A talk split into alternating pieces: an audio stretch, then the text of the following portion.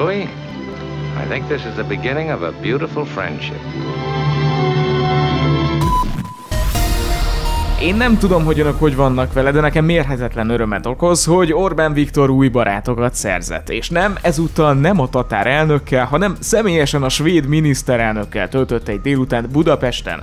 Orbán Viktor le is nyilatkozta, hogy minden lépését élvezte a bizalomépítésnek. Ennyi elég szerintem a teljes boldogsághoz. Kemény Dániel vagyok. Bréking, a Klubrádió hírpodcastje.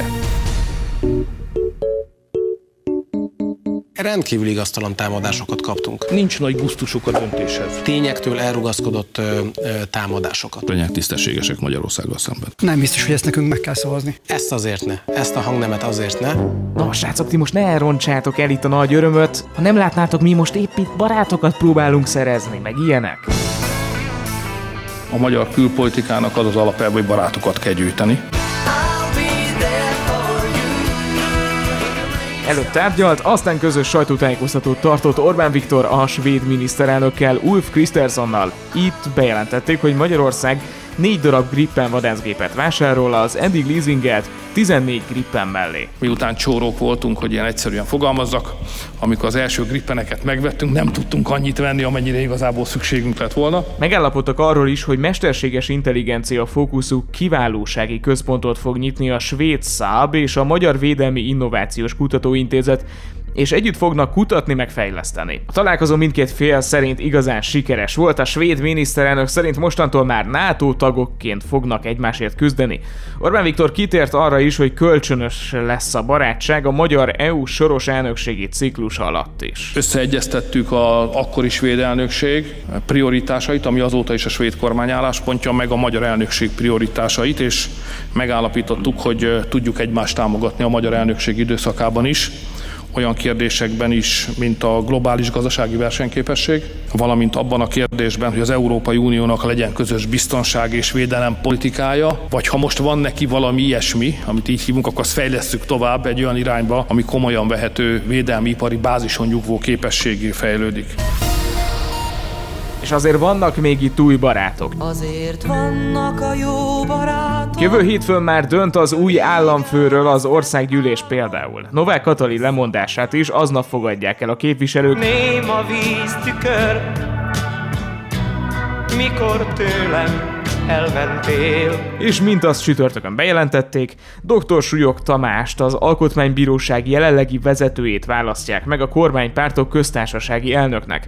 A házbizottság mára összehívott rendkívüli ülésén az is kiderült, hogy az ellenzéki pártok ezúttal nem állítanak közös jelöltet, ahogy kétezer-huszonkettőben Róna Péter esetén tették.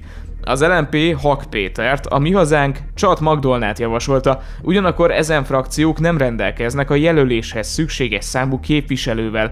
A többi ellenzéki frakció pedig jelezte, hogy nem kíván részt venni a köztársasági elnök megválasztásának folyamatában, tájékoztatott Kocsis Máté, a Fidesz frakció vezetője.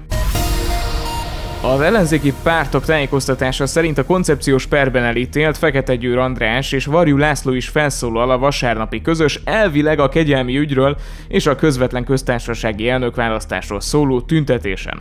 A Momentum politikusát azért ítélték el, mert egy füstgyertyát dobott a rendőrök felé egy tüntetésen, a dé ká-s honatját pedig az em té vé á székházában történt dulakodásnál találták jogerősen bűnösnek testi sértés miatt.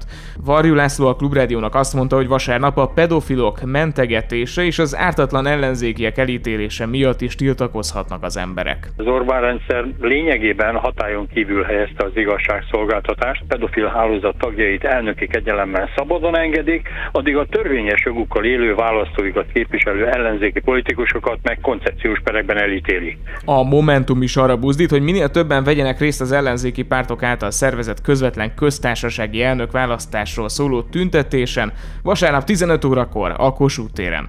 Fekete Győr András is beszédet fog mondani a tüntetésen, és nyilatkozott a Klubrádiónak. Azt mondta, a rendszer fél, ezért elkezd leszámolni a politikai ellenfeleivel, ebbe a sorba tartozik az ő bírósági ügye is. Ez a rendszer megrepett, ez a rendszer fél, ezért elkezd leszámolni a politikai ellenfeleivel. Koncepciós pereket és koncepciós ítéleteket indított és hozott. Ebbe a sorozatba tartozik egyébként az én ügyem is.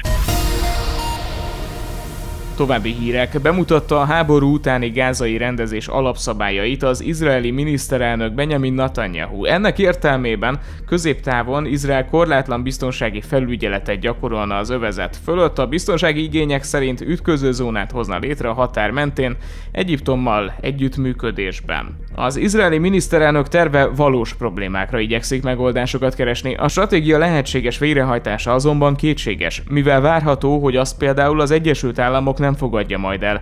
Így értékelte a helyzetet Székely Róbert, az Izrael Info munkatársa a Klubrádiónak. Netanyahu kimondottan nehéz helyzetben volt abban kapcsolatban, hogy egy olyan tervet tudjon összehozni, amely megfelel az arab országoknak, megfelel a nyugati elvárásoknak, illetve a saját koalíciójának is, és valóban választ ad arra, hogy milyen megoldást lehetne hosszú távon hozni a gázai övezetre, illetve általában a palesztin-izraeli kérdésre. A fő problémákat az jelenti, hogy nyilvánvalóan meg kell oldani valahogy azt, hogy a gázai övezetben ne egy terrorszervezet uralkodjon. A terv lényegi új elemeket most nem tartalmaz, végrehajthatósága azonban erősen kétséges. Így véli a Klubrádió által megkérdezett közel-kelet szakértő. Csicsman László, a Corvinus Egyetem tanára szerint kétséges, hogy az arab országok részt vennének egy ilyen folyamatban.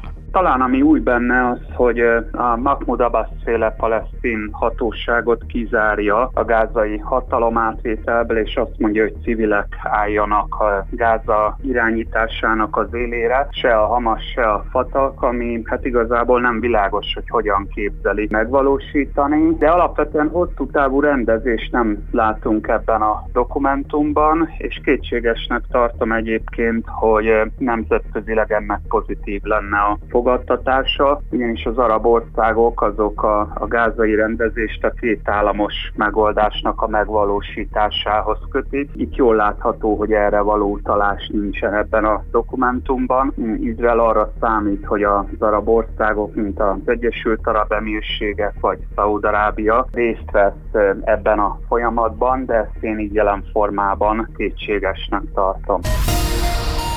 Végül az időjárásról. Egész jó időnk lesz a hétvégén, a szombat például kifejezetten bizalomgerjesztőnek tűnik, ott ugyanis nyugat felől tovább vékonyodik a felhőzet, a Dunántúlon már lehet szűrt napsütés, a déli délnyugati szél estig többfelé lesz élénk, néhol erős, a legmagasabb nappali hőmérséklet általában tizenegy és tizenhat fok között valószínű, aztán vasárnap éjjel a kevésbé felhős részeken pára, illetve köd képződhet. Nappal nagyrészt közepesen vagy erősen felhős lesz az ég, szorványosan előfordulhat eső, zápor. A nyugati északnyugati ország részben kisebb a csapadék esélye. A minimumok nulla és nyolc, a maximumok tizenkettő és tizennyolc fok között alakulnak majd.